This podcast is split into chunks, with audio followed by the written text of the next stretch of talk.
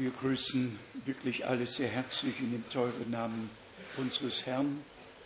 Immer dankbar, dass wir noch zusammenkommen können, Gottes Wort hören und uns zubereiten lassen auf den glorreichen Tag der Wiederkunft Jesu Christi, unseres Herrn. Wir haben es ja schon im Einleitungswort gehört. Gott hat einen Plan mit Israel, er hat einen Plan mit der Gemeinde. Wir grüßen von hier aus alle weltweit, die heute mithören, mitsehen, mit uns verbunden sind. Ich hatte eine Anzahl Anrufe und wir hoffen, dass auch die ältere Generation sich mit Internet genügend auskennt, um mit uns die Andachten zu hören, mitzuerleben. Ganz Afrika, Südamerika und die Nachbarländer überall wird mitgehört, mitgesehen. Die Übertragung erfolgt in Deutsch, Englisch, Französisch, Spanisch, Portugiesisch und Rumänisch. Wir sind Gott sehr, sehr dankbar, dass er uns Brüder geschenkt hat, die auch diesbezüglich begabt sind und alles so einrichten konnten, dass wir diese Übertragung machen können. Dann wollen wir die Geschwister aus Rumänien besonders herzlich willkommen heißen. Ein ganzer Bus wohl mit 40 Personen sind gekommen. Gott segne euch, der 1500, 600 Kilometer fährt, der muss sicher ein Verlangen im Herzen haben, Gottes Wort zu hören. Gott, der Herr, segne euch besonders. Dann grüßen alle Brüder aus, wie eben sagt, aus Afrika, aus Nairobi, aus äh, Johannesburg, aus Kapstadt, aus dem Kongo, von überall haben wir Grüße. Bruder Wallström lässt herzlich grüßen und alle, die mit uns verbunden sind. Und wir grüßen ebenfalls von hier aus. Jetzt möchte ich auch alle aufs herzlichste willkommen heißen, die heute zum ersten Mal hier sind, hebt doch kurz die Hand, seid herzlichst willkommen, herzlich willkommen. Ja, steht doch bitte auf, das ist ja urgewaltig. Dankeschön. Darf ich darum bitten, herzlich, herzlich willkommen, herzlich willkommen.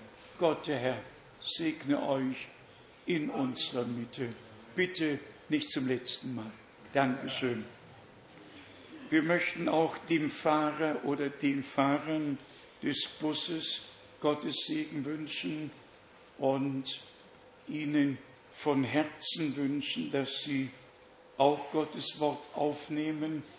Uns geht es tatsächlich darum, dass möglichst viele bei Gott in der Herrlichkeit sein werden und nicht verloren gehen, die Hauptsache der Verkündigung ist das große Gnadenangebot unseres Gottes, das Evangelium Jesu Christi, unseres Herrn, dass Gott in Christus war und die Welt mit sich versöhnte, all unsere Schuld auf sich genommen und den Preis am Kreuz auf Golgatha bezahlt hat.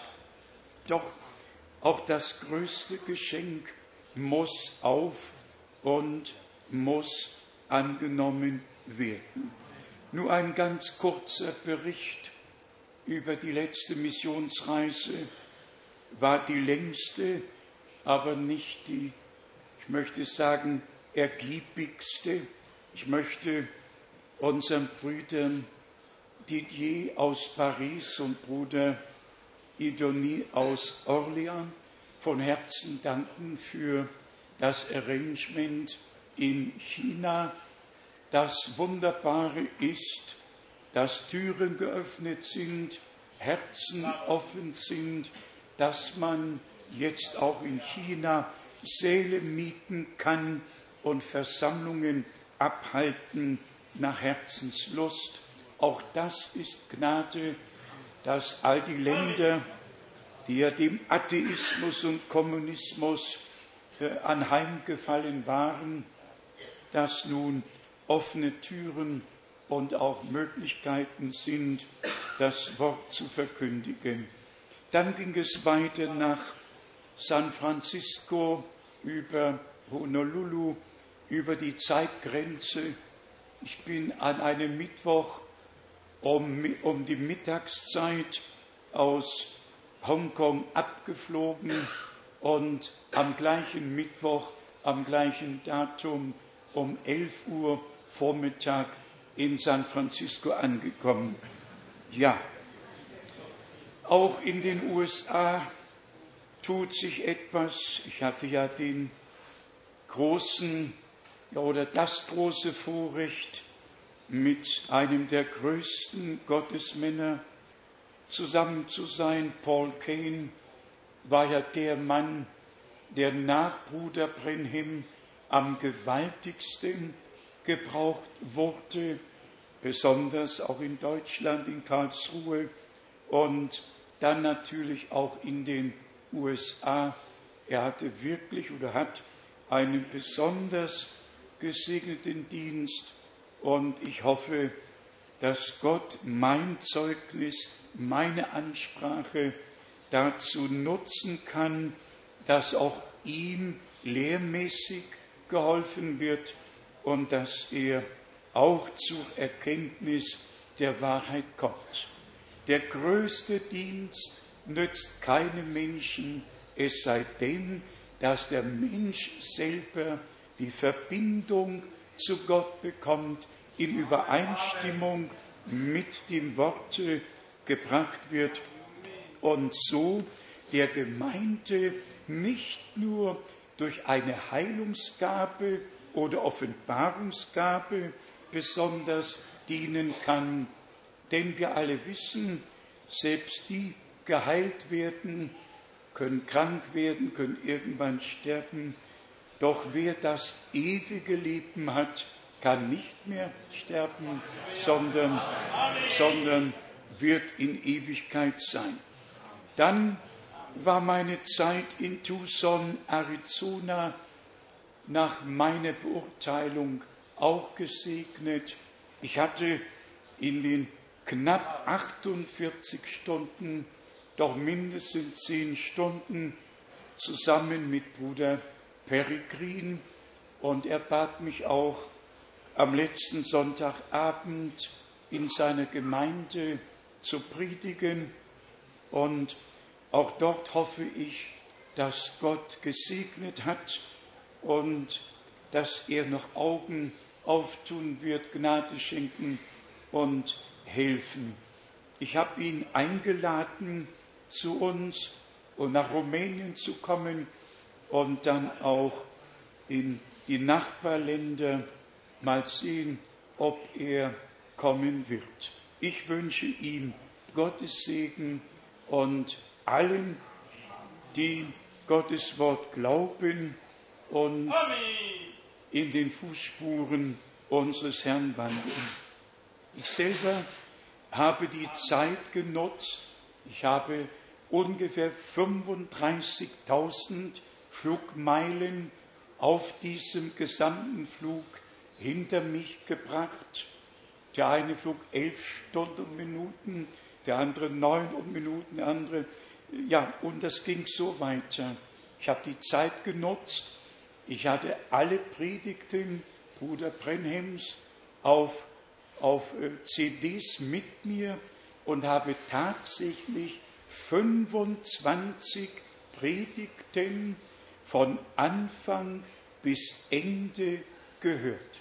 Die ersten 25 Predigten, die Bruder Brenhem vom Januar 1964 gehalten hat. Und ich muss sagen, ich war so gesegnet und überwältigt. In jeder Predigt hat Bruder Brenhem das Wort Verheißung hervorgehoben. In jeder Predigt hat Bruder Brenhem durch die besondere Gabe, die Gott ihm geschenkt hatte, nämlich die Person, die vor ihm stand, für die er beten wollte, von dieser Person hat Gott der Herr ihm ein Gesicht, eine Vision gezeigt und jedes Mal konnte er der Person sagen, woher sie kommt, was die Not ist und die Heilung fand statt. Einmal hat er sogar seinen Rücken der Versammlung zugewandt und hat der Person in der Versammlung, ohne sie zu sehen, gesagt, was Gott der Herr ihm geoffenbart hat. Für uns, die wir mit dem Wort Gottes vertraut sind, ist das ja einfach und auch einfach zu glauben. Doch ganz kurz die Erläuterung. Es war tatsächlich das letzte Zeichen, das der Herr persönlich dem Abraham gab vor der Zerstörung Sodoms und Gomorras, und zwar in Verbindung mit der Verheißung, dass Sarah einen Sohn haben wird. Wir alle wissen, dass Abraham mit Hagar den Sohn hatte, aber Gott der Herr hat tatsächlich einen persönlichen Besuch bei Abraham gemacht. 1. Mose 18 hat sich mit Abraham gesetzt und das Mahl mit ihm gehalten und hat ihm die Verheißung gegeben, dass Sarah einen Sohn haben wird und sagte sogar, übers Jahr um diese Zeit komme ich wieder und dann wird Sarah den Sohn haben. Wer mit der Heilsgeschichte vertraut ist, kann damit etwas anfangen. Wer noch nicht, der, der braucht ein paar Nachhilfestunden. Es ist einfach äh, für uns, die wir ja im Worte schon länger sind, aber hier ist der Punkt. Unser Herr spricht, wie es damals war, so wird es sein, wenn der Menschensohn sich offenbart. Wie es war, ehe Sodom und Gomorra zerstört wurde, dass der Herr sich wirklich auf übernatürliche Weise auf Erden offenbarte und die Hauptverheißung gab. So werden wir belehrt in der Heiligen Schrift, dass wir wie Isaac Kinder der Verheißung sind.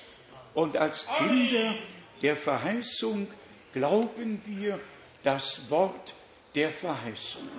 Und wir sehen es auch im Dienste unseres Herrn. Für die Schriftgelehrten war es verdächtig.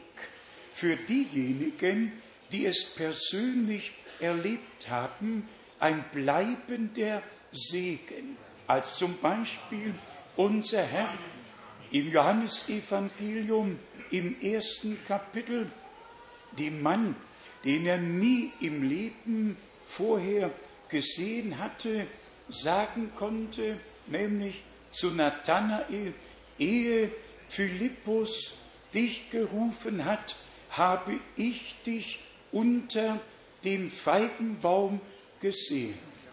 Das war das Zeichen, das prophetische Zeichen, dass Christus, der Messias, der verheißene Prophet ist, den schon Mose in 5. Mose im 18. Kapitel von Vers 15 bis 18 angekündigt hat. Es ist einfach so, dass das Neue Testament die Beweisführung mit sich bringt, dass alles, was im Alten Testament an Prophetie, an Weissagung gegeben wurde, sich im Verlauf des Neuen Testaments erfüllt. Genauso wie Andreas seinen Bruder Simon brachte, auch zum ersten Mal zum Herrn geführt und unser Herr spricht, dein Name ist Simon, deines Vaters Namen ist Jonas. Und schon war es geschehen. Die anderen, die keine Ahnung davon hatten, dachten bei sich selbst, oh, was geht denn da vor sich? Was geschieht denn da? Aber diejenigen, mit denen es geschah, haben bleibenden Segen davongetragen. Zum Beispiel die Frau am Brunnen. Als unser Herr ihr sagte, fünf Männer hast du gehabt und den du jetzt hast, das ist nicht dein Mann. Und sie sagt, ich weiß, wenn der Messias kommt, der wird uns alles sagen, wer aber bist du? Und unser Herr sagte, ich bin's, der mit dir redet. Und sie lief in die Stadt hinein und sprach, kommt und seht, wen ich gefunden habe, ist das nicht der Messias? Also, wer es persönlich erlebte, wurde gesegnet. Alle anderen, ihr kennt ja die Beurteilung aus den Evangelien, alle anderen haben tatsächlich ihr Urteil gesprochen. Ich wiederhole ihr Urteil. Denn das, was sie geurteilt haben, wird auf sie selber zurückfallen. Und so habe ich tatsächlich aus den Predigten Bruder Brenhem neu bestätigt bekommen, dass wir jetzt vor der Wiederkunft Jesu Christi den gleichen Dienst, dieselben Dinge aus Gnaden miterleben durften und ebenfalls als ein Zeichen, dass die Wiederkunft Jesu Christi nahe bevorsteht. Auch da können die Ungläubigen sagen, das hat man schon vor 2000 Jahren gesagt. Petrus hat darüber geschrieben, Paulus hat darüber geschrieben und unser Herr hat ja selber gesagt, siehe, ich komme bald. Die Ungläubigen können sehr schnell ihr Urteil fällen und sagen, wie es ja im 2. Petrus 3 geschrieben steht, es bleibt doch alles beim Alten, so wie es war, so wird es auch in alle Zukunft sein. Und dann spricht der Herr durch sein Wort zu uns. Brüder und Schwestern, werte Freunde, wir haben hier nicht vor, Endzeitstimmung hervorzurufen.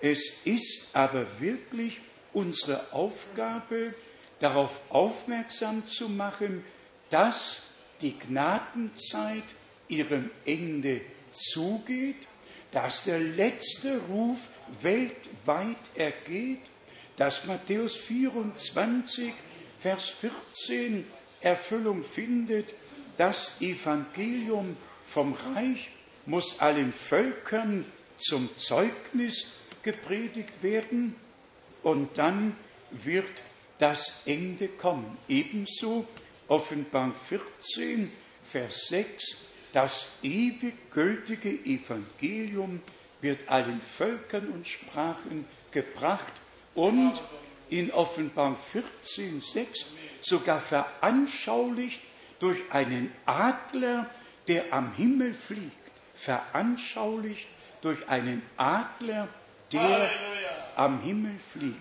Brüder und Schwestern, werte Freunde, wer Ohren hat zu hören, der höre, und wer Augen hat zu sehen, der sehe. Nur ganz kurz auf zwei Dinge, die wir hier aus dem Internet haben, was Israel betrifft. Und Bruder Graf hat es ja schon erwähnt.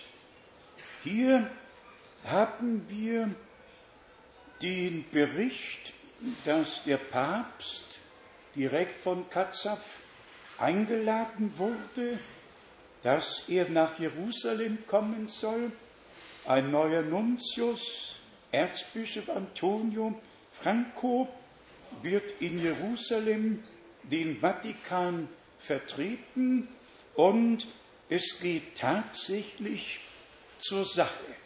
Verhandlungen werden im Vatikan geführt, dass ein Kompromiss gefunden wird über Jerusalem, aber besonders mit den Palästinensern. Und es geht jetzt noch um die Frage, wie viel die Europäische Union den Palästinensern zahlen muss, damit sie einverstanden sind und irgendein Vertrag, eine Übereinkunft erreicht werden kann. Dann haben wir, ich habe es nicht in den Nachrichten gehört, aber Brüder haben es mir gesagt, die Sache mit dem Gazastreifen, ich darf einfach die Jacke ausziehen, es wird uns allen wohl zu warm werden.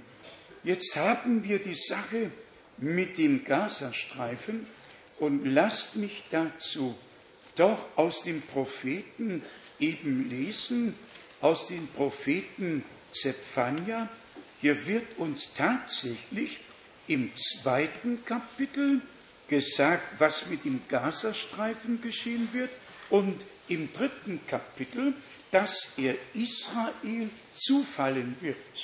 Lesen wir es aus dem Worte Gottes. Zephania, zweites Kapitel, von Vers 4, denn Gaza wird öde werden und Aschkelon zur Wüste. Ja, die Einleitung scheint dazu schon unterwegs zu sein. Aschdod wird am hellen Mittag entvölkert und Ekron von Grund aus zerstört werden. Wehe den Bewohnern des Meeresstrandes, dem Kretervolk, gegen euch lautet das Drohwort des Herrn Kanaan, Land der Philister, ich will dich zugrunde richten und kein Bewohner mehr, dass kein Bewohner mehr in dir übrig bleibt. Der Landstrich am Meer soll zu Triften für Hirten und für die Hürden für Kleinvieh werden. Der Landstrich am Meer soll dem Überrest des Hauses Juda zufallen, denn sie sollen auf ihm weiden und sich abends in den Häusern von Aschkelon lagern. Und jetzt kommt die Kernaussage, wenn der Herr ihr Gott sich ihrer annehmen und ihr Schicksal wenden wird. Also das Schicksal Israels ist nicht in einer anderen Hand, sondern in der Hand Gottes.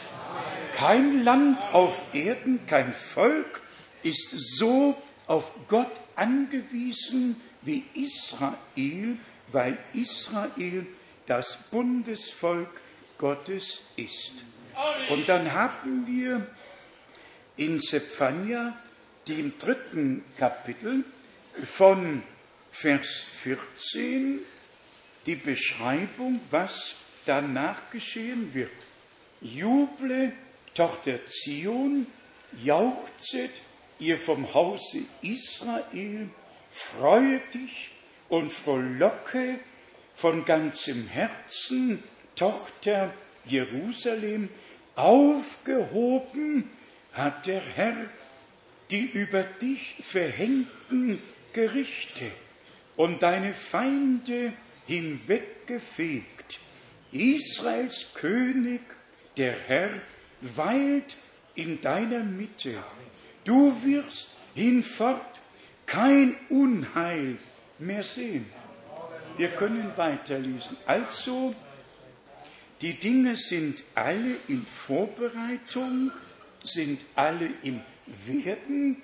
Und wenn wir sogar nachlesen wollen, in Offenbarung, dem neunten Kapitel, über den Irak und den Iran, und wer sich da auch ein wenig auskennt, der weiß, warum das alles sein muss. Natürlich Erfüllung der biblischen Prophetie in der Endzeit. Ich lese nur noch Offenbarung 9, Vers 14 und 15.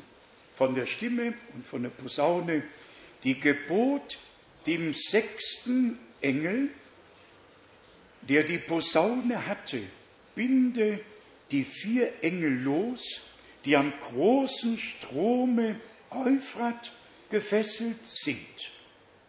Euphrat, ja, an, fließt an Bagdad vorbei, mündet im Persischen Golf und dann geht es weiter in Vers 15. Da wurden die vier Engel, bitte, losgebunden, die auf Stunde und Tag, auf Monat und Jahr in Bereitschaft standen, um den dritten Teil der Menschen zu töten. Es kommt also manches auf die Menschheit zu. Für mich keine Schadenfreude, aber ich möchte es alle mitteilen und sagen, wenn das geschieht, ist die Gemeinde nicht mehr auf Erden.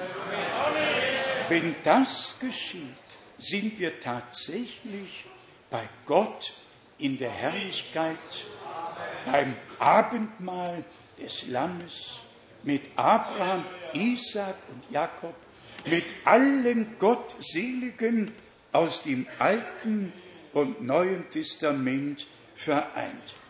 Dann nur noch ganz kurz auch ein Bericht aus Rom. Ohne Maria ist die Kirche nicht mehr katholisch. Tja, was soll man dazu sagen? Ja, ist ja fett gedruckt, dann kann man es auch gut lesen. Ohne Maria ist die Kirche nicht mehr katholisch. Tja, dann nehmen wir sie heraus. Nicht? Dann nehmen wir sie heraus. Es ist tatsächlich wahr, nur ein einziges Mal ist Maria bei Gründung der neutestamentlichen Gemeinde erwähnt worden in Apostelgeschichte Kapitel 1 Vers 14.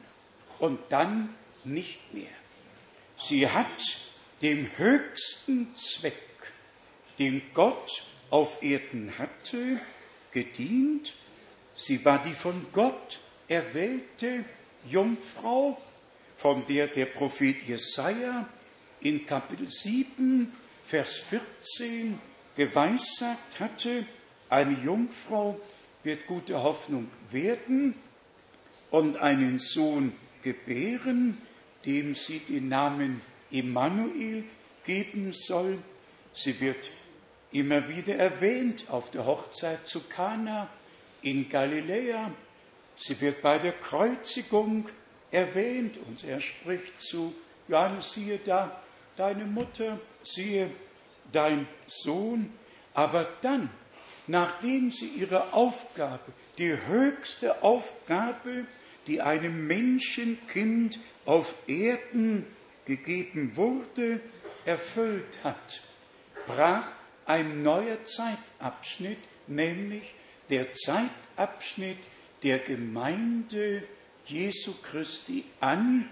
Dann geht es nicht mehr um Personen, geschweige um Personenkult, dann geht es nur noch um eins, um das Evangelium Jesu Christi, unseres Herrn, um den Gekreuzigten und das, was für uns durch das Kreuz, durch das Opfer, das am Kreuz dargebracht wurde, für uns geschah. Also an dieser Stätte respektieren wir die göttliche Ordnung. Maria unter den 120 auf dem Söller in Jerusalem hat die Ausgießung des Heiligen Geistes miterlebt und hat den Herrn gepriesen, hat den Herrn gepriesen. Sie war nur das Gefäß. Psalm 22, du hast mich der Mutter gelegt in den Schoß. Es ist ihr buchstäblich in den Schoß gefallen, in den Schoß gelegt worden.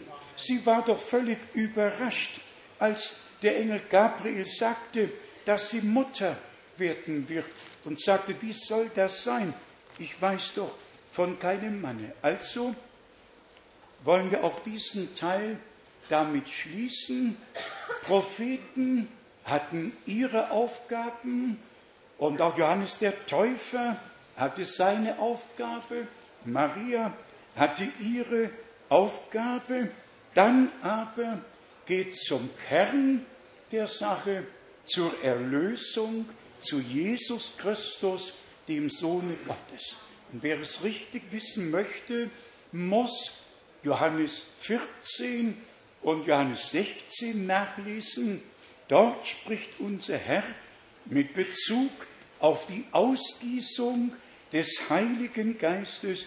Wenn der Geist kommen wird, dann wird er mich verherrlichen. Dann wird er mich verherrlichen. Keinen Propheten, keine Frau, keinen Mann, sondern dann wird er mich verherrlichen. So steht es geschrieben im Johannes 16, Vers 14, er wird mich verherrlichen, denn von meinem Eigentum wird er es nehmen und euch verkündigen. Alles, was der Vater hat, ist mein. Deshalb habe ich gesagt, dass er es von meinem Eigentum nimmt und es euch verkündigen wird. Hier haben wir doch den Zusammenhang. Gott als Vater offenbarte sich in seinem eingeborenen Sohn, der sagen konnte, wer mich sieht, der sieht den Vater. Dann kam der nächste Abschnitt, dass Gott in uns Wohnung nehmen wollte. Das konnte er nicht im Leibe, nur im Geiste.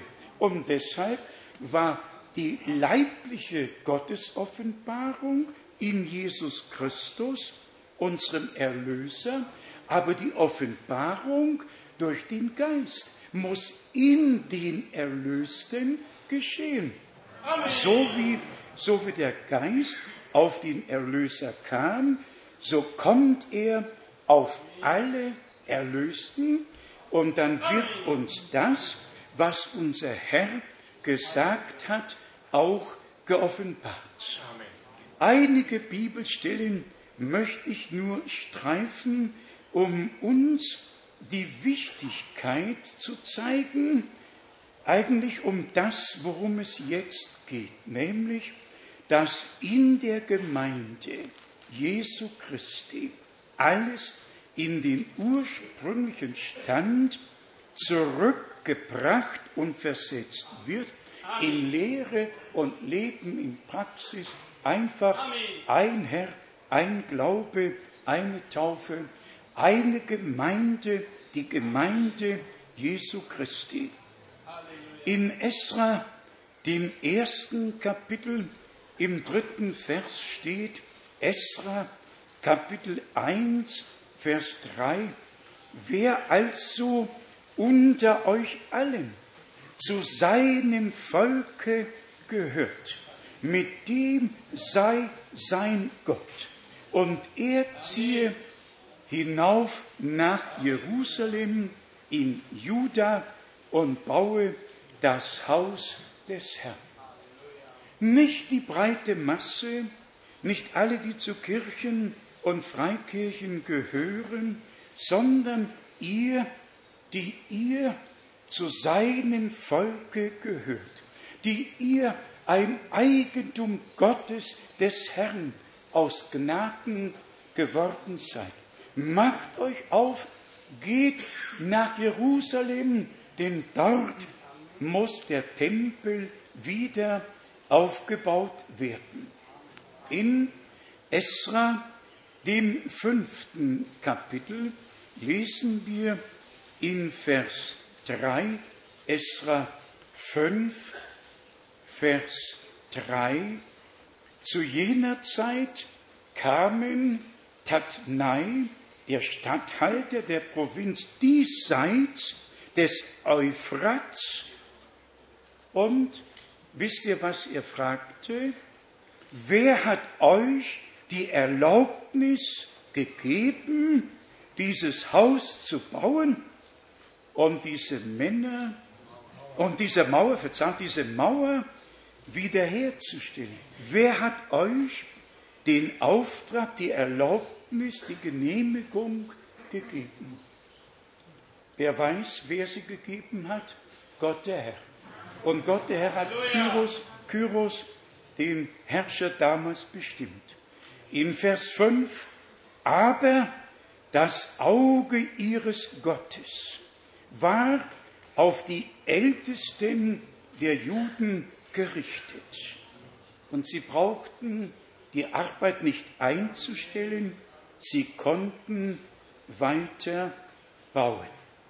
Brüder und Schwestern, nur noch einen Vers in dieser Verbindung, Nehemia, achtes Kapitel, Nehemia, achtes Kapitel, Vers 5 und 6.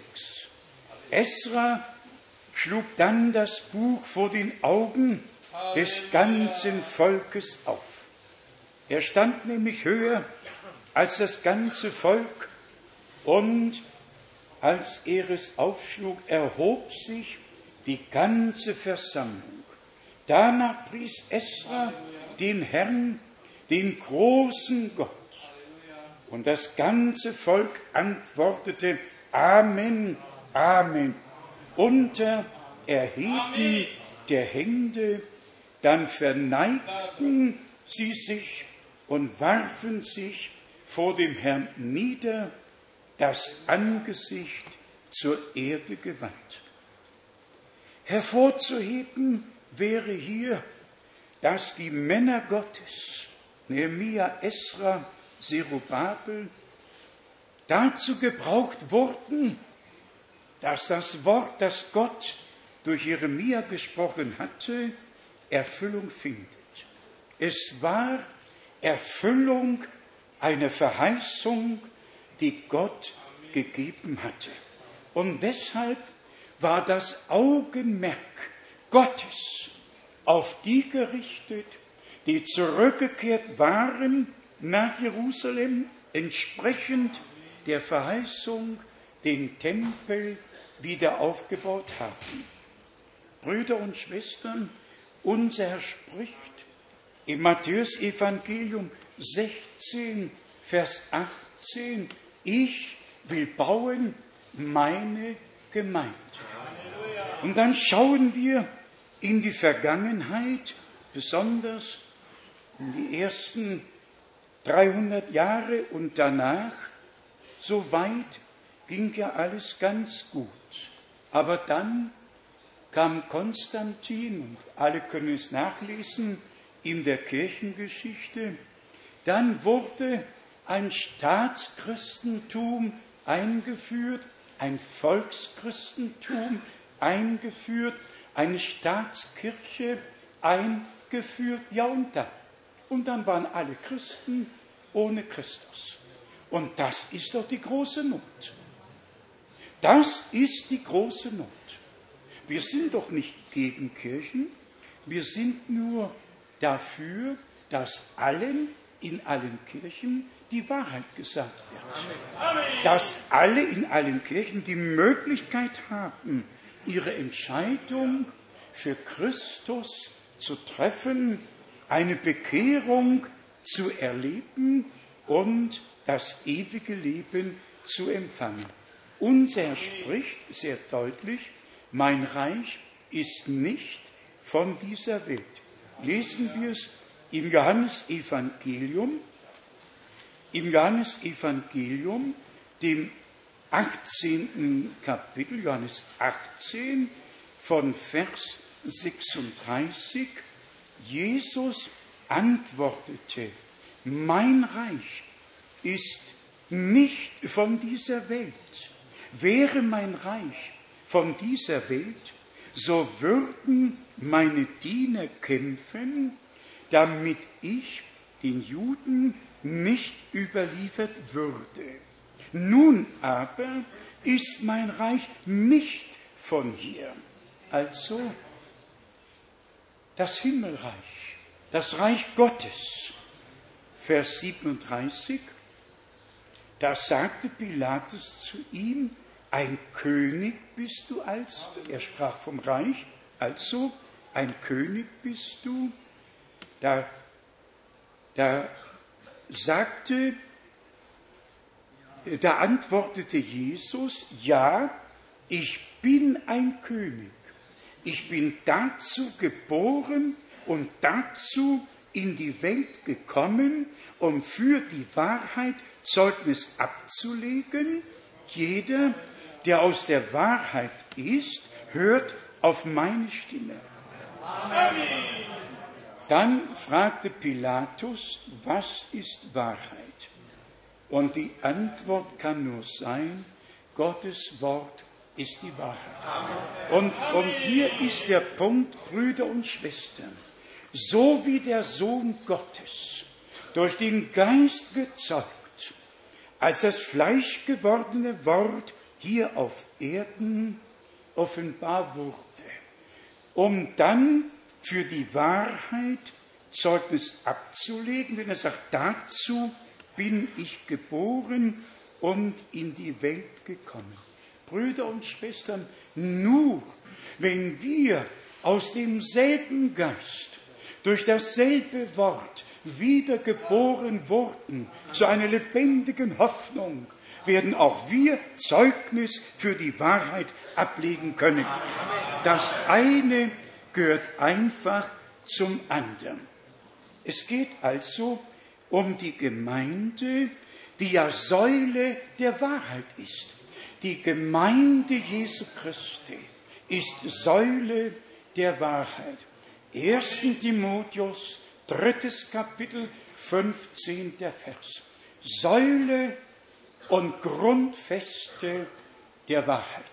Die Wahrheit steht und fällt mit der Gemeinde. Die Gemeinde ist die Säule. Sie trägt. Sie ist Trägerin der Wahrheit. In dem Moment, wo die Gemeinde nicht mehr Trägerin der Wahrheit ist, fallen die Säulen um. Und was geschieht dann? Dann ist nicht mehr die Wahrheit des Wortes, dann sind Deutungen, dann sind Auslegungen über Gottes Wort, die sich dann breit machen. In die Gemeinde Jesu Christi hat Gott verschiedene Dienste gesetzt, nachzulesen in 1. Korinther, dem zwölften Kapitel, Vers 28. Gott hat in die Gemeinde gesetzt Apostel, Propheten, Hirten, Lehrer und Evangelisten. Hier ist der Punkt.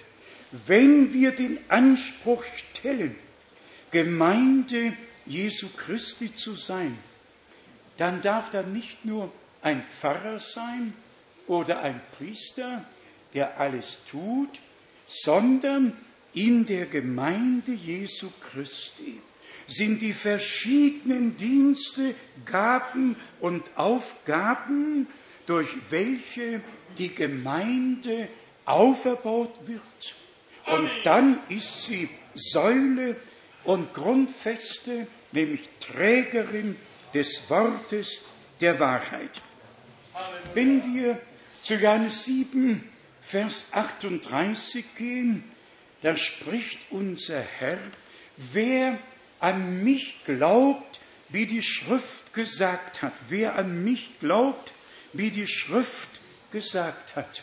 Darauf Halleluja. müssen wir tatsächlich die Betonung legen. Es hat keinen Wert zu glauben, wie Leute wollen, sondern einfach das, was Gott in seinem Worte gesagt hat, so zu glauben, wie es auch geschrieben steht. Und dann geht es noch weiter. Johannes 8, Vers 47. Wer aus Gott ist, der höret Gottes Wort.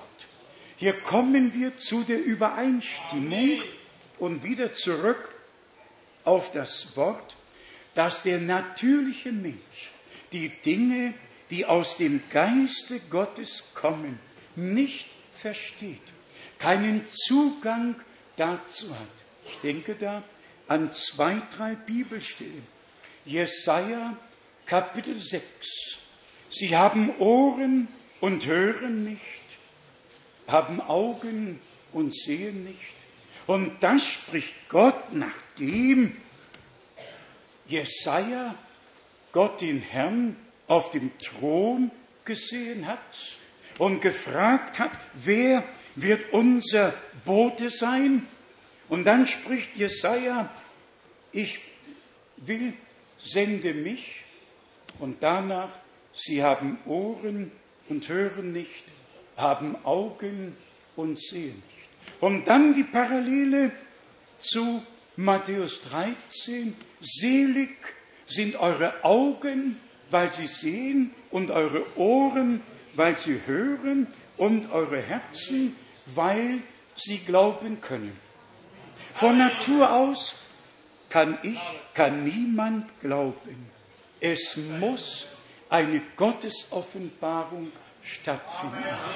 Wir müssen ein persönliches Erlebnis mit Jesus Christus gemacht haben, eine persönliche Beziehung zu Gott bekommen haben, um dann das zu verstehen, was er uns bereitet hat. Es geht jetzt um unsere Weihe, unsere Hingabe an Gott, dass wir nicht nur singen, kein eigener Weg, kein eigener Wille mehr, bestimme du allein, sondern dass es so wird in unserem Leben. Sind wir ganz ehrlich? Wir kommen ja zusammen, um unsere Auferbauung zu erleben und so Gott Gnade schenkt, auch die Vollendung gemeinsam zu erleben, ein Herz und eine Seele zu werden, zur Einheit des Glaubens zu gelangen, so dass die Gemeinde wirklich bereit ist bei der Wiederkunft Jesu Christi. Und dazu ist die Weihe wirklich die völlige Hingabe nötig und im gesamten, im gesamten Alten Testament geschah die Weihe durch Salbung mit Öl. Eine direkte Weihe geschah mit Salbung durch Öl. Und im Neuen Testament ist Öl ein Symbol auf den Heiligen Geist. Lesen wir es in 3. Mose, im 3. Mose Kapitel 21. Hier wird uns darüber berichtet, wie Gott die Weihe an denen vollzogen hat, die im Heiligtum ihren Dienst taten. 3. Mose 21, Vers 10. Der Priester aber, welcher der Oberste unter seinen Amtsgenossen ist, auf dessen Haupt das Salböl gegossen worden ist und den man in sein Amt eingesetzt hat, damit er die heiligen Kleider an ziehe.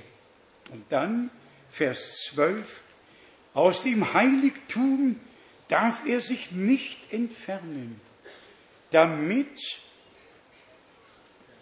damit er das Heiligtum seines Gottes nicht entweiht. Denn die Weihe, die Weihe des Salböls seines Gottes befindet sich auf ihm. Ich bin der Herr. Erst später lesen wir von der Speise, die er austeilen sollte, wie auch schon vorher im sechsten Vers, so auch dann in Vers 17. Im Alten Testament haben wir all diese Schattenbilder, im Neuen Testament haben wir die Realität. In der Tat ist es so. In 2. Mose 28 lesen wir nur die beiden Verse 2. Mose 28, Vers 29 und 30 von denen, die gesalbt und Gott geweiht wurden. 2. Mose 28, 29 und 30.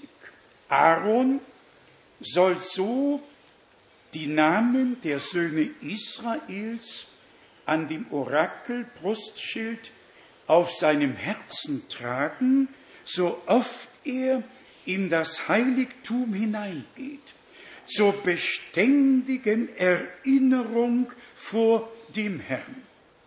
In das Orakel Brustschild aber sollst du die Lose Urim und Tumim tun, das ist Licht und Recht, damit sie auf dem Herzen Aarons liegen, so oft er vor den Herrn tritt. Soweit.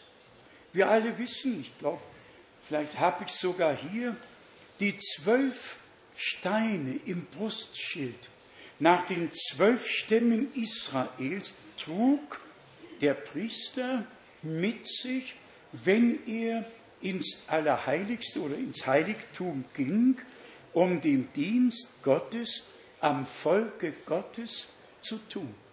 Genauso ist es jetzt im Neuen Testament.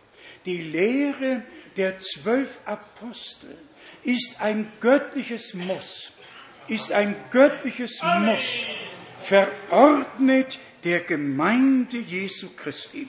Es nützt doch keine Menschen in Apostelgeschichte 2, Vers 42 zu lesen, und sie blieben in der Lehre der Apostel, wenn man sich um die Lehre der Apostel überhaupt nicht kümmert. Also Salbung und Weihe zu dem Zweck, dass dem Volke Gottes gedient wird und dass die zwölf Stämme und jetzt wir als Volk Gottes auf dem Herzen derer liegen und ruhen, die uns dienen. Dazu sind auch die Dienste in die Gemeinde gesetzt worden. Einfach zu dienen, nicht zu herrschen, sondern zu dienen. Unser Herr ist der Gesalbte.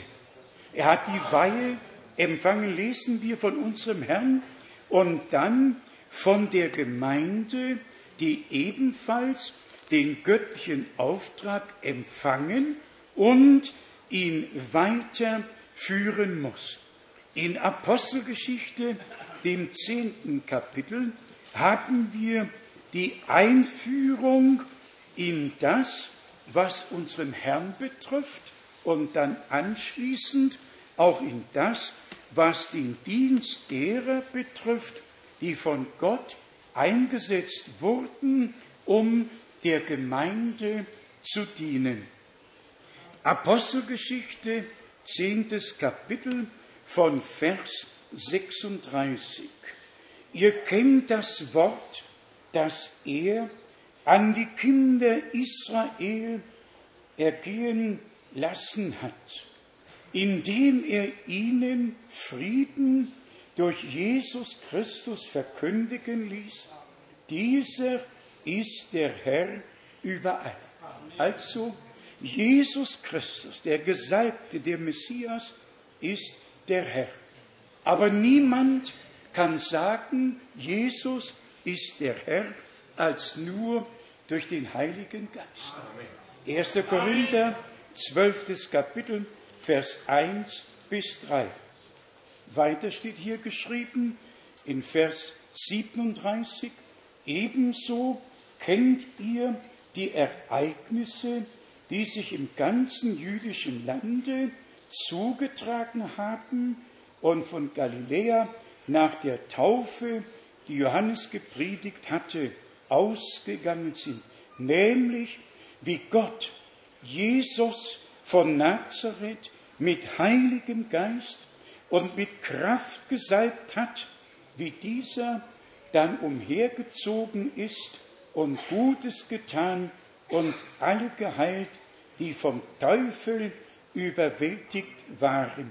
Denn Gott war mit ihm. Hier haben wir die Salbung und den Gesalbten im Neuen Testament. Das hebräische Wort Mashiach bedeutet ja Gesalbter in deutscher Sprache. Christus ist ja ein übernommenes Wort aus dem Lateinischen. Unser Herr ist der Gesalbte, der Gesalbte Gottes. Und Brüder und Schwestern, werte Freunde, hier ist der Punkt. Er ist nicht nur vom Geist gezeugt, er ist vom Geist gesalbt, geweiht, eingesetzt worden, um dann seinen Dienst ausführen zu können. Und das geschah tatsächlich direkt mit seiner Taufe. Und hier hängt Taufe und Geistestaufe von Anfang an zusammen. Und dazu werden wir das Wort aus dem Johannesbrief lesen müssen, nämlich 1. Johannesbrief, fünftes Kapitel. Wir lesen von Vers 1 und dann auch gleich von Vers 5. Jeder, 1. Johannes, Kapitel 5, von Vers 1, jeder, der da glaubt, dass Jesus der Gottgesalbte ist, der ist aus Gott erzeugt, der ist aus Gott geboren. Und jeder, der seinen Vater liebt, liebt auch dessen Kinder. Also, wenn Gott unser Vater geworden ist, dann lieben wir ihn und dann lieben wir einander. Jetzt aber, das, die Hauptsache kommt von Vers 5. Wer anders ist es, der die Welt überwindet, außer dem, welcher glaubt, dass Jesus der Sohn Gottes ist. Jetzt kommt die Brücke, um uns zu zeigen, worauf es dabei ankommt von Vers 6. Dieser ist es, der durch Wasser und Blut gekommen ist. Also nicht nur im Gehorsam, was die Taufe betraf, sondern Gehorsam bis zum Tode am Kreuz. Nur Gehorsam und nochmals Gehorsam. Denn Ungehorsam war unser Verderben seit dem Garten Eden. Unglaube, Ungehorsam war die Not und führte zum Fall im Garten Eden und wir alle sind in diesen Fall mit hineingerissen worden und sind in Sünden geboren, von Gott getrennt, in diese Welt gekommen. Und deshalb müssen wir wiedergeboren werden zu einer lebendigen Hoffnung, das ewige Leben empfangen, um ewig leben zu können. Lesen wir jetzt direkt ein wenig weiter und noch einmal Vers 6. Dieser ist es, der durch Wasser und Blut gekommen ist, Jesus Christus, nicht im Wasser allein, sondern im Wasser und im Blut. Und der Geist ist es, der Zeugnis ablegt, weil der Geist die Wahrheit ist. Der Geist die Wahrheit ist. Drei sind es nämlich, die Zeugnis ablegen. Der Geist, das Wasser und das Blut. Und diese drei sind vereint. Es geht noch weiter. Es geht um das Zeugnis, um die Bestätigung, dass Jesus Christus wahrhaftig der Gesalbte, der Sohn Gottes ist. Wir lesen von Vers 9. Wenn wir schon das Zeugnis der Menschen annehmen, so hat das Zeugnis Gottes doch noch größere Kraft.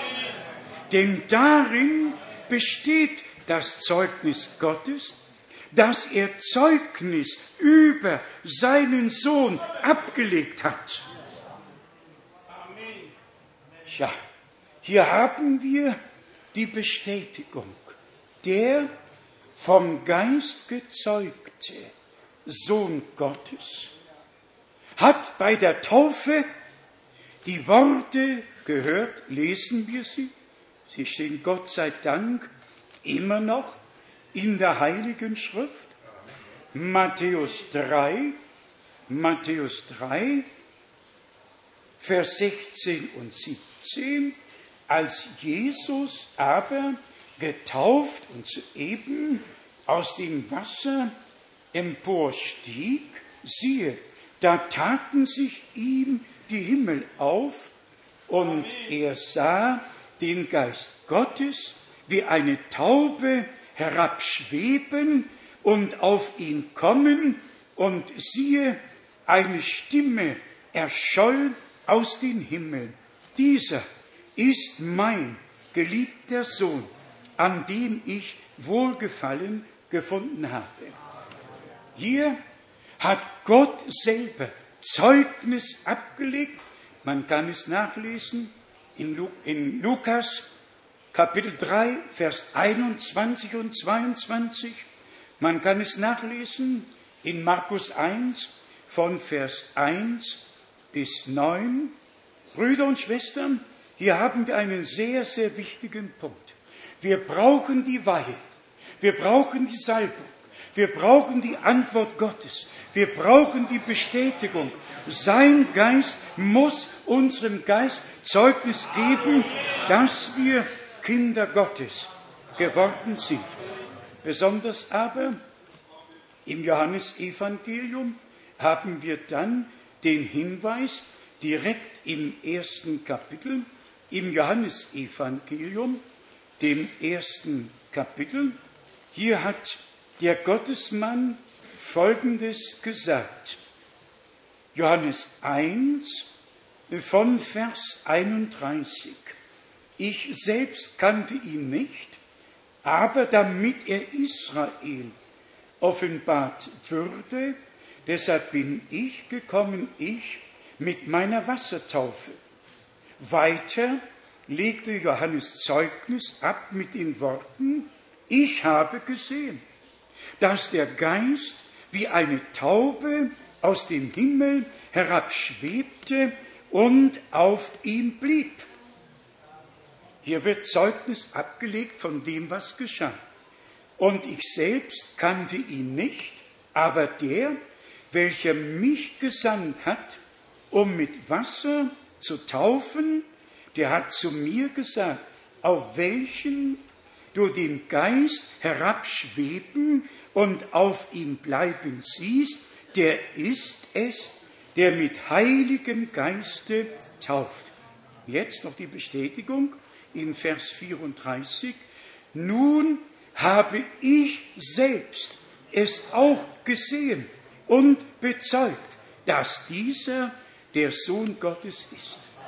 Lesen wir weiter im 1. Johannes, dem fünften Kapitel, und zwar von Vers 10.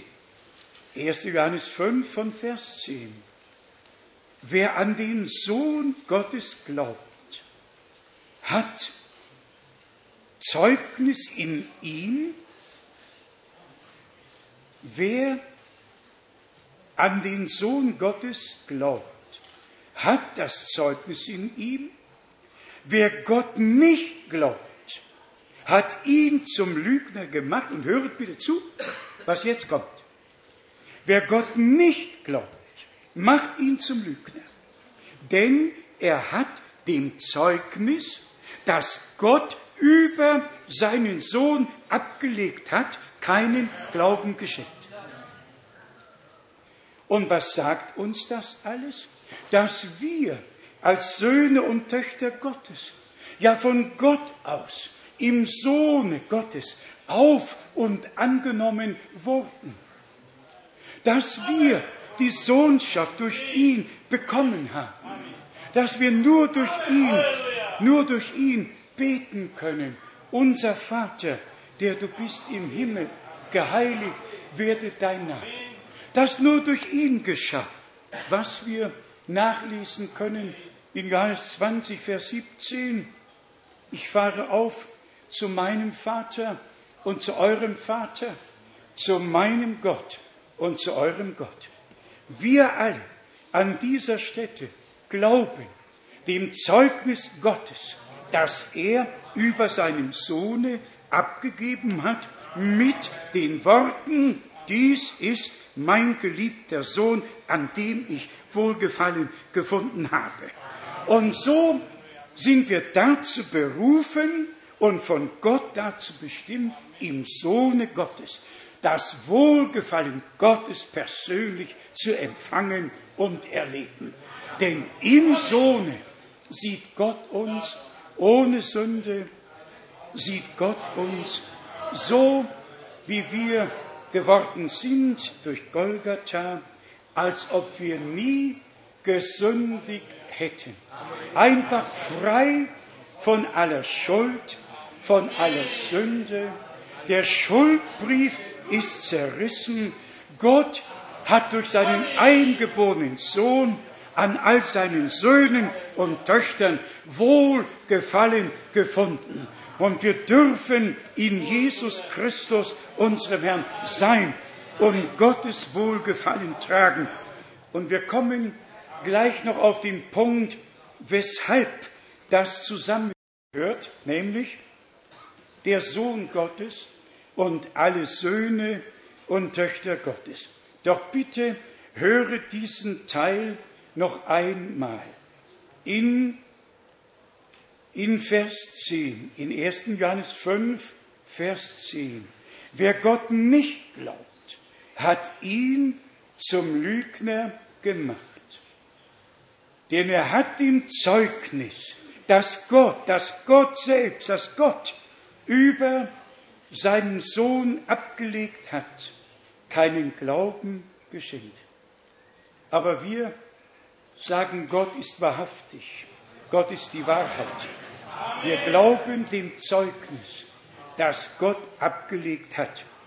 Und dann, und dies Zeugnis lautet so, Gott hat uns, hier haben wir die Brücke zu uns. Gott hat uns ewiges Leben gegeben, nicht wird irgendwann geben, hat uns ewiges Leben gegeben. Und dieses Leben ist in seinem Sohne. Wer den Sohn hat, der hat das Leben. Und wer den Sohn Gottes nicht hat, der hat das Leben nicht. Hier sehen wir den Übergang vom Sohn Gottes zu allen Söhnen und Töchtern Gottes. Brüder und Schwestern, die Erlösung ist etwas Kostbares, ein Gnadengeschenk unseres Gottes, muss aber angenommen und muss persönlich erlebt werden. Hier ist uns gesagt worden von dem Apostel Johannes, dass sie dabei waren, als diese Stimme erscholl. Sie waren Ohrenzeugen dessen, was Gott gesagt hatte. Petrus hat das Gleiche sagen können im zweiten Petrus, im zweiten Petrus hat im ersten Kapitel, zweiten Petrus, erstes Kapitel, hat der Apostel sagen können, auch wir sind Augenzeugen seiner wunderbaren Herrlichkeit gewesen. Johannes war ein Zeuge, Johannes der Täufer war schon der Erste und jetzt haben wir hier noch einmal Petrus, er, zweiter Petrus, erstes Kapitel von Vers 16. Denn wir sind nicht klug ersonnenen Fabeln nachgegangen, als wir euch die Macht und Wiederkunft unseres Herrn Jesus Christus verkündigten, sondern wir sind Augenzeugen seiner wunderbaren Herrlichkeit gewesen. Denn von Gott, dem Vater, hat er, denn von Gott, dem Vater, hat er Ehre und Verherrlichung empfangen, als von der hocherhabenen Herrlichkeit jener Zuruf an ihn erging. Dieser ist mein geliebter Sohn, an dem ich Wohlgefallen gefunden habe. Diesen Ruf haben wir ja vom Himmel her erschallen hören, als wir mit ihm auf dem heiligen Berge waren. Ja, jetzt kommt der zweite Abschnitt. Das eine geschah bei der Taufe, das andere bei der Verklärung. Und bei der Verklärung geht es um mehr, bei der Taufe geht es um den Gehorsam, also gebührt es uns, alle Gerechtigkeit zu erfüllen. Aber wenn wir jetzt in Petrus, bezieht sich nicht auf Matthäus 3, Petrus bezieht sich auf Matthäus 17, als sie auf dem heiligen Berge waren, nicht als sie am Jordan standen, sondern auf dem heiligen Berge waren. Und hier kommen wir zu einem sehr, sehr wichtigen Punkt. Alle Söhne und Töchter Gottes bleiben nicht bei der Taufe stehen. Sie gehen mit ihrem Herrn und Erlöser bis auf den Verklärungsberg. Und erst dort, und erst dort erschien Moses und Elia. Erst dort wird uns gesagt, Elia wird kommen und alles wieder in den rechten Stand bringen. Man muss aber dabei sein, wenn das Wort wahr wird. So wie unsere Brüder damals dabei waren, als es geschah, so müssen wir dabei sein, wenn das geschieht, was hier in Verbindung mit dem Erlebnis gesagt wird. War das deutlich genug? Matthäus 17, Matthäus 17, uns allen geläufig, uns allen bekannt. Von Vers 4 oder vielleicht sogar von Vers 3. Und siehe, es erschienen ihnen Moses und Elia und besprachen sich mit ihm.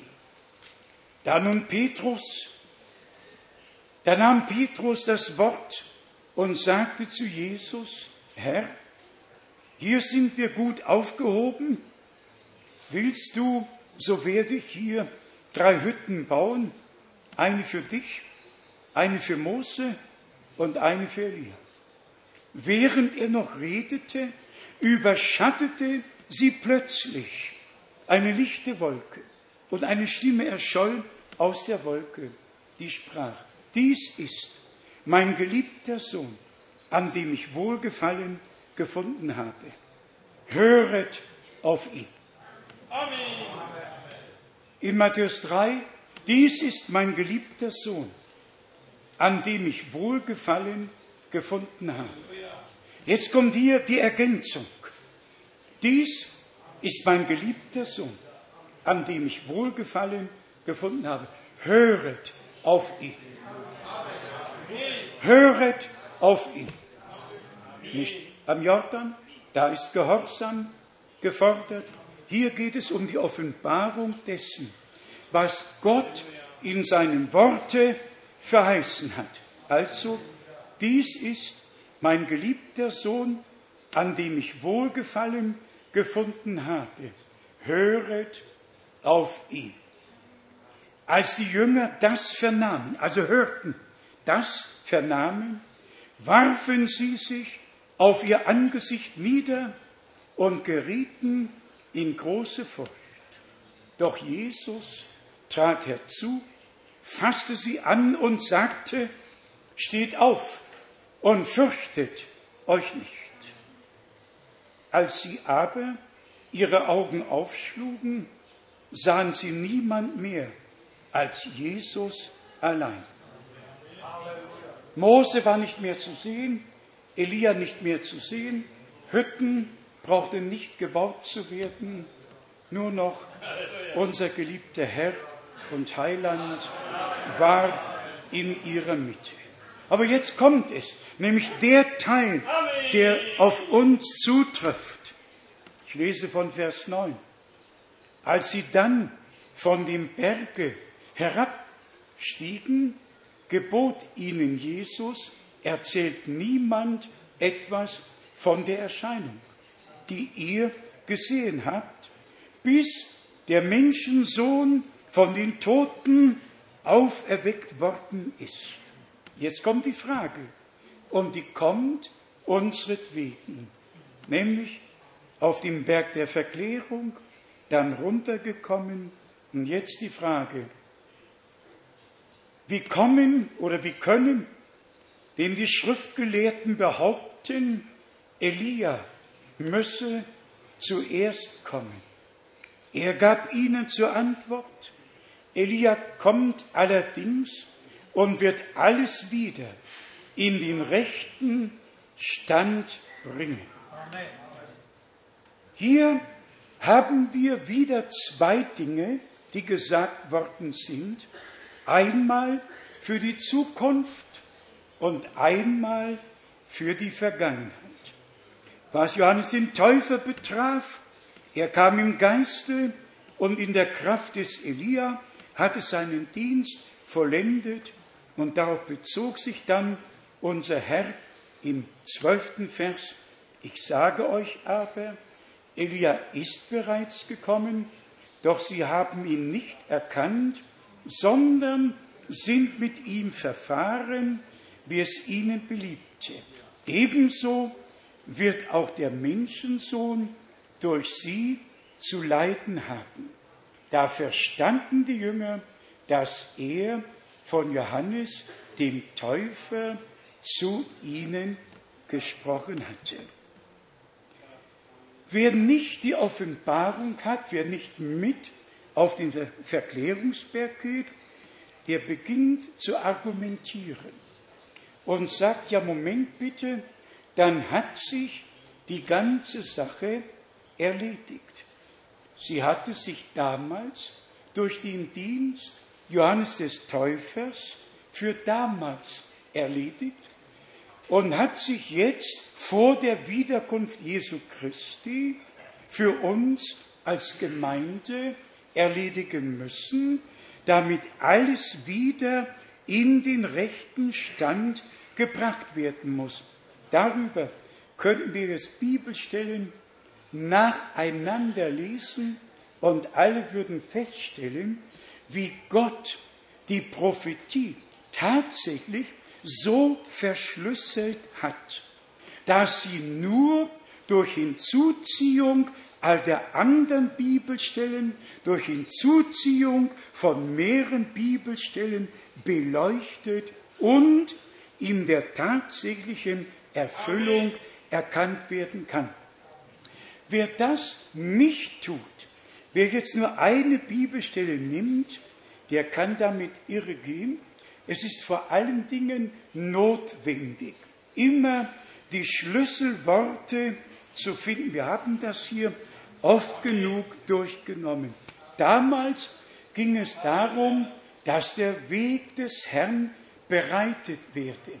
Jetzt geht es darum, dass alles wiedererstattet und alles in der Gemeinde in den ursprünglichen Stand vor der Wiederkunft Jesu Christi gebracht wird.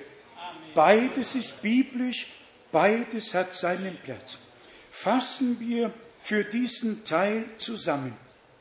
Das erste, die Taufe unseres Erlösers, dann Gottes Wohlgefallen, das herabkam, gehört wurde, Zeugen waren da.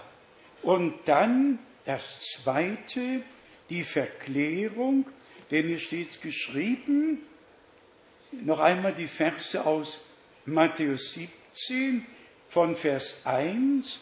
Sechs Tage später nahm Jesus Petrus, Jakobus und dessen Bruder Johannes mit sich und führte sie abseits auf einen hohen Berg.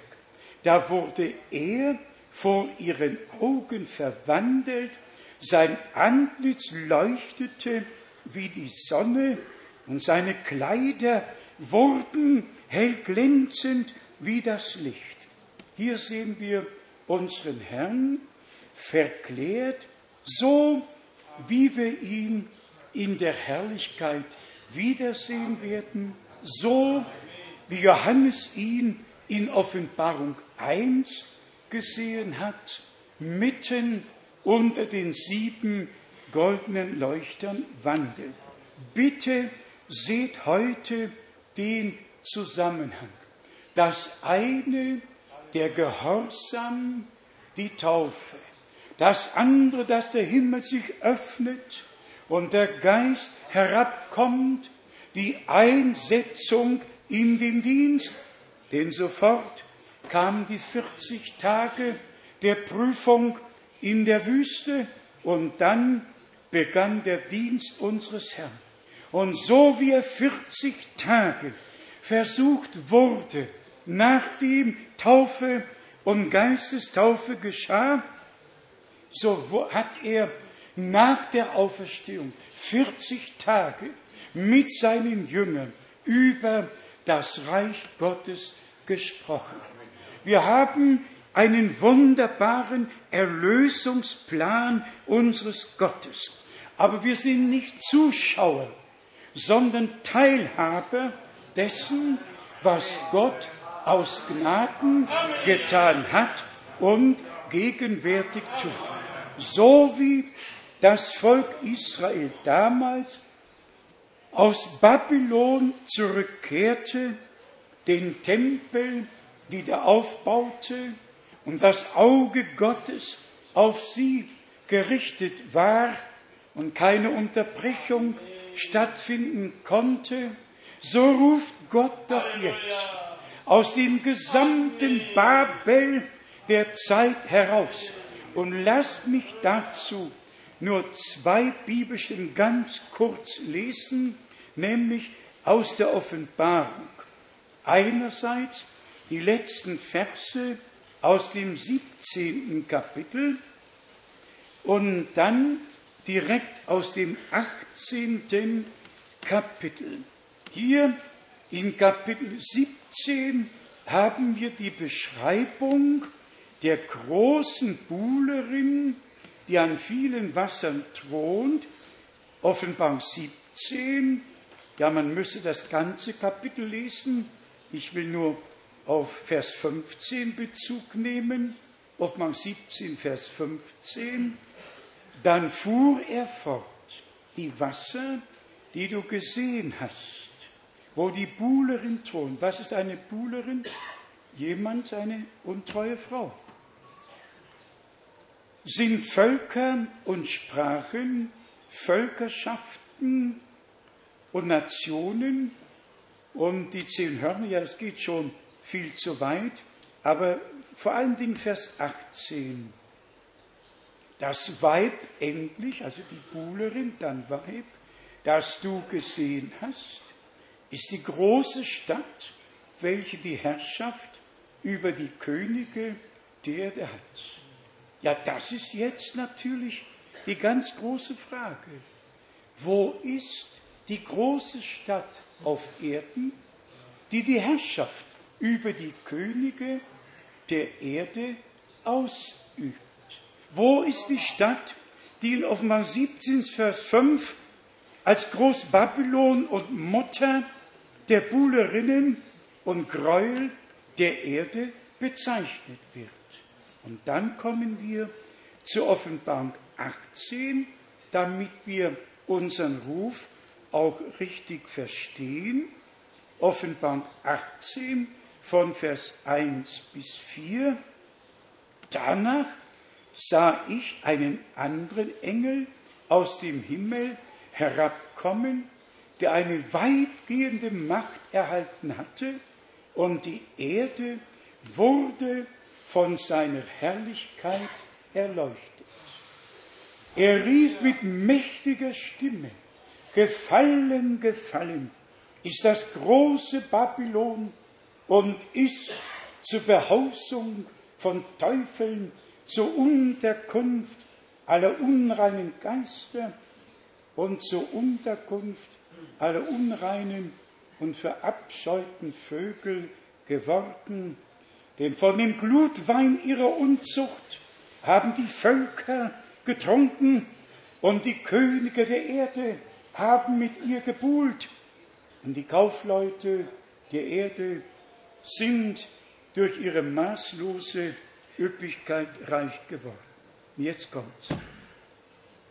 Dann hörte ich eine andere Stimme aus dem Himmel rufen, geht aus ihr hinaus, ihr mein Volk, damit ihr an ihren Sünden keinen Anteil habt und von ihren Plagen nicht mit betroffen werdet, denn ihre Sünden haben sich aufgetürmt bis an den Himmel. Und Gott hat ihre Ungerechtigkeiten gedacht. Fassen wir es kurz zusammen. Jetzt vor der Wiederkunft Jesu Christi, unseres Herrn, findet die Herausrufung aus allem, was zu Babylon gehört, alles, was in Verwirrung verstrickt ist, heraus, jetzt findet die Herausrufung statt. Und alle, die ein Ohr haben zu hören, werden es hören und aufnehmen und im Glauben Gehorsam unter Beweis stellen so wie unser Herr als Sohn Gottes gehorsam war, ja unter dem Gehorsam des Gesetzes direkt gestellt wurde und am achten Tage beschnitten wurde, um die, die unter dem Gesetz waren, loskaufen zu können. Die Heilige Schrift gibt über alles Auskunft, führt uns in den ganzen Heilsratschluss unseres Gottes ein. Bitte vergesst es nicht mehr. Beides gehört zusammen. Die Taufe, die Geistestaufe, dann mitgehen auf den Berg der Verklärung, wo die Propheten erschienen sind, mit dem Herrn gesprochen haben und dann am Ende blieb nur noch Jesus Christus. Denn er ist der, von dem alle Propheten geweissagt gesprochen haben. Er ist es, an den wir gläubig geworden sind. Ich wünsche mir, ich wünsche uns allen die Weihe Gottes im völligen Glaubensgehorsam, mit Rechtfertigung durch den Glauben, mit Bekehrung mit Wiedergeburt, mit Erneuerung, mit Geistestaufen, mit einer wirklichen Weihe als Volk Gottes, dass wir ein dem Herrn geweihtes, ein ihm wohlgefälliges Volk werden könnten aus Gnaden.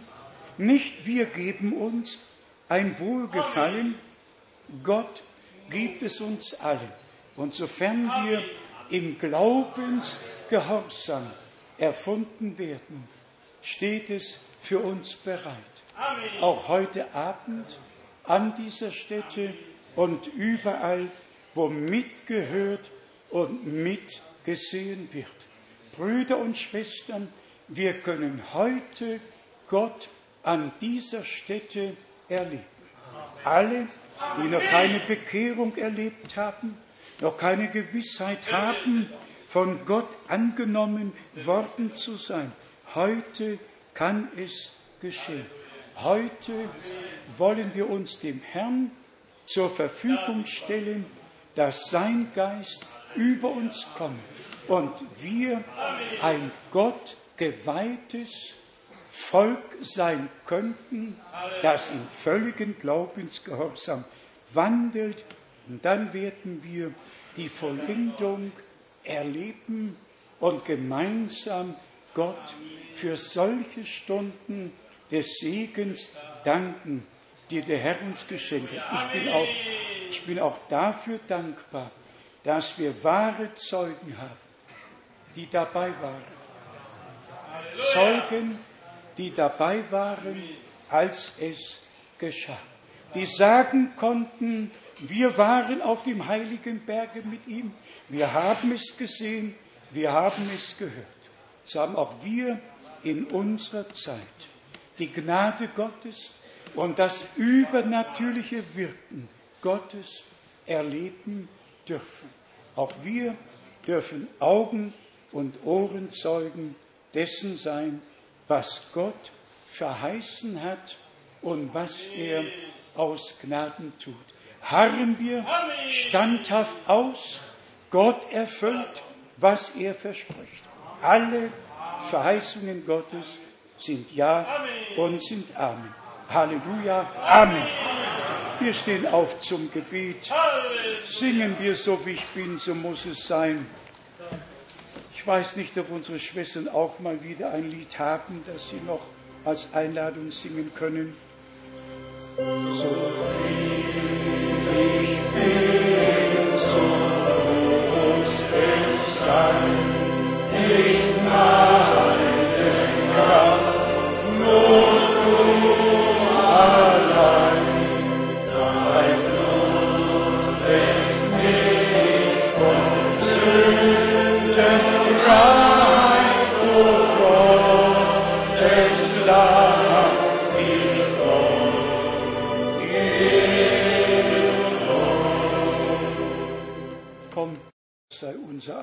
aller Losungswort.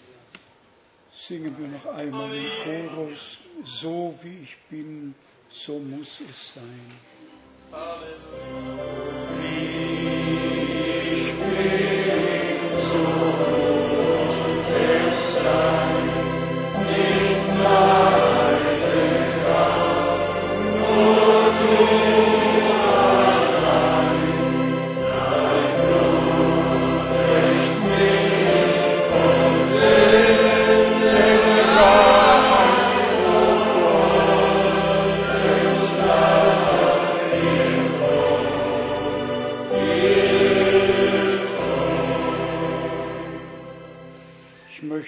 fragen, ob wir alle die Zustimmung haben und sagen können, ja, ich glaube dem Zeugnis, das Gott selber abgelegt hat. Dies ist, dies ist mein geliebter Sohn, an dem ich Wohlgefallen gefunden habe. Denn nur wer dieses Zeugnis glaubt und so durch Wasser und Blut und Geist hindurchgeführt wird, hat die Gotteskindschaft in Wahrheit und kann ebenfalls nur so Gottes Wohlgefallen aus Gnaden empfangen. Die Worte der Schrift sind sehr, sehr tief. Und wir danken Gott, dass er zu uns redet und dass er noch heute ruft und dass er noch heute rettet und noch heute heilt. Wir haben Wir haben einige besondere Anliegen. Eins aus Chile von einer Schwester, die Krebs hat und im Sterben liegt. Wir haben es heute vor einer Woche in Bratislava gehört von einer älteren Schwester namens Jasowski, die einen großen Tumor hatte. Wir haben vor zwei Jahren, als wir dort waren und eine Versammlung hatten, für sie gebetet. Und jetzt am Samstag, heute vor einer Woche, kam sie nach vorne mit ihrer Tochter. Halleluja. Als Bruder Siegfried Fleck und ich dort waren und sie gab ihr Zeugnis. Der Tumor starb und verdorrte. Starb und verdorrte. Die Ärzte haben Zeugnis ablegen müssen, dass ein Wunder, dass ein Wunder geschehen ist. Wir wünschen, dass unsere Schwester dort in Chile im letzten Augenblick im Glauben den Herrn aufnehmen und im Glauben die Heilung empfangen kann. Alle Dinge sind möglich, dem der, dem, der da glaubt. Wir kennen den Willen Gottes nicht, aber wir bitten, dein Wille geschehe. Doch, geliebter Herr, wir würden uns freuen, wir würden uns freuen, wenn du dein Wort an dieser Schwester bestätigen würdest zu einem Zeugnis, dass du heute noch derselbe bist. Geliebter Herr, wir bitten jetzt für alle in unserer Mitte, für alle, die hören und sehen, rette, was verloren ist, heile, was krank ist, befreie, was gebunden ist, löse deine Verheißungen ein, bestätige dein Wort und verherrliche deinen Namen in unserer Mitte. Wir glauben deinem Zeugnis, o oh Gott, wir glauben deinem Zeugnis und danken dir, dass dein Geist auch unserem Geist Zeugnis gegeben hat, dass wir dein Eigentum sein dürfen. Großer Gott, sei hochgelobt und hochgepriesen, hochgelobt und hochgepriesen von deiner Gemeinde, von deinem Volk, von deinen Söhnen und Töchtern Gottes. Und alles Volk sage Halleluja. Alles Volk sage Amen. Der Herr führt uns den Glaubens- und Gehorsamsweg durch Taufe, durch Geistestaufe bis auf den Verklärungsberg und offenbart sich uns, wie er gesagt hat, die Welt sieht mich nicht mehr, ihr aber werdet mich sehen. Geliebter Herr, und wir dürfen dich sehen, wir dürfen dich hören und dir glauben. Wir danken dir für dein Wort, das in Schwachheit gebracht wurde, aber trotzdem eine Gotteskraft bleibt. Denn das Wort vom Kreuz, das Wort Gottes, ist denen, die glauben, eine Gotteskraft. Rettungskraft, Heilungskraft, Beweihung bereitet. Eine Weihe vor deinem Angesicht. Gelobt und gepriesen seist du, Herr unser Gott, jetzt und in alle Ewigkeit. Und gemeinsam rühmen wir die Kraft deines Blutes, deines Wortes und deines Geistes und danken dir für das dreifache Zeugnis. Der Geist, das Wasser und das Blut.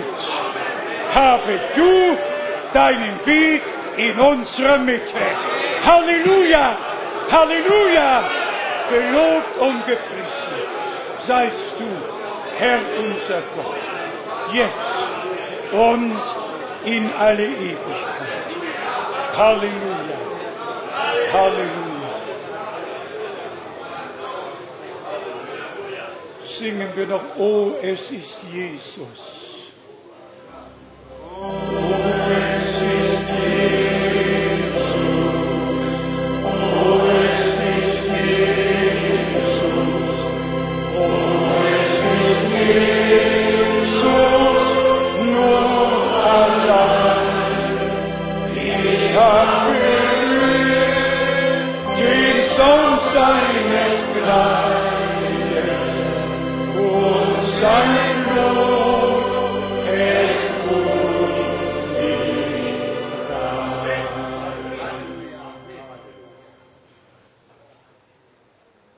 Amen.